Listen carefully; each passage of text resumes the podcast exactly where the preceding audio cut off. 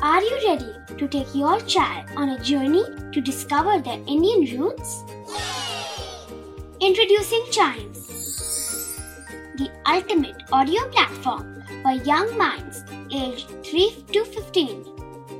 At Chimes, we believe in the power of storytelling to connect children to their cultural heritage. From captivating folk tales to colorful festivals to mesmerizing history, Chimes brings the rich stories of Indian traditions to life.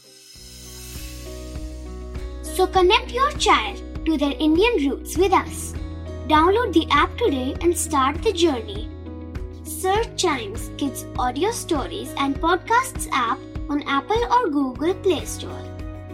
Chimes, audio that inspires.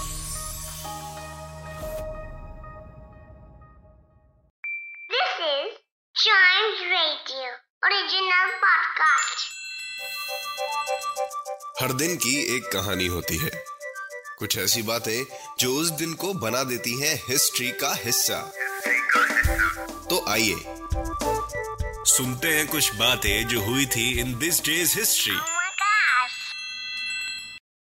February 28, 59th day of the year. हो मतलब सिर्फ़ 306 दिन बचे हुए हैं साल को खत्म होने में। और अगर ये लीप ईयर होता तो 307 होता, क्योंकि लीप ईयर में 365 नहीं 366 डेज़ होते हैं। फ़िलहाल, आज के दिन की हिस्ट्री जानने का वक्त आ गया है, और शुरुआत करेंगे 1700 से।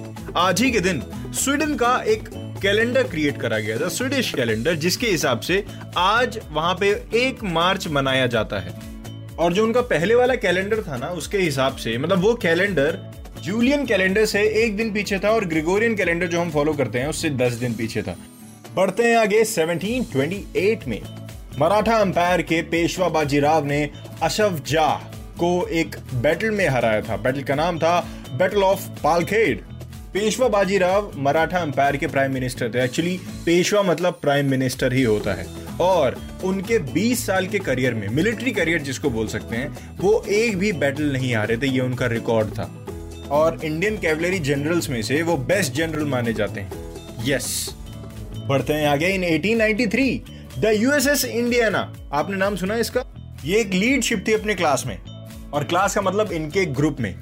यूएस नेवी के पास और भी जितनी बैटल शिप थी, उन सब में सबसे अलग थी। और आज ही के दिन इसको लॉन्च किया गया था। आज ही के दिन इन 1893 बढ़ते हैं आगे इन 1939 एक वर्ड डॉड जो डिस्कवर करा गया था by I mean in the Webster's new international dictionary second edition में। और ये वर्ड एक एरर था, ये गलती से डिस्कवर हो गया था। और ये किसी लेक्सिकोग्राफी मिस्टेक की वजह से हुआ था वेबस्टर डिक्शनरी में। वेबस्टर डिक्शनरी एक डिक्शनरी है जिसको नोआ वेबस्टर ने 19th सेंचुरी में बनाई थी।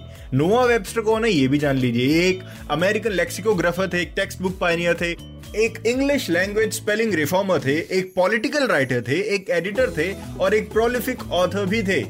अमेजिंग मतलब ही has been called the father of American scholarship and education इतनी बड़ी बात। मतलब डिक्शनरी लिख दी। वर्ड्स की जानकारी कितनी ज़्यादा होती होगी। इसीलिए कहते हैं कि डिक्टेशन में ना वर्ड्स अगर ठीक करने हैं तो डिक्शनरी हमको ज़रूर पढ़नी चाहिए। फ़िलहाल चाइम्स रेडियो के और भी पॉडकास्ट आप ऐसे एंजॉय करिए और वेट करिए इसके अगले एपिसोड का।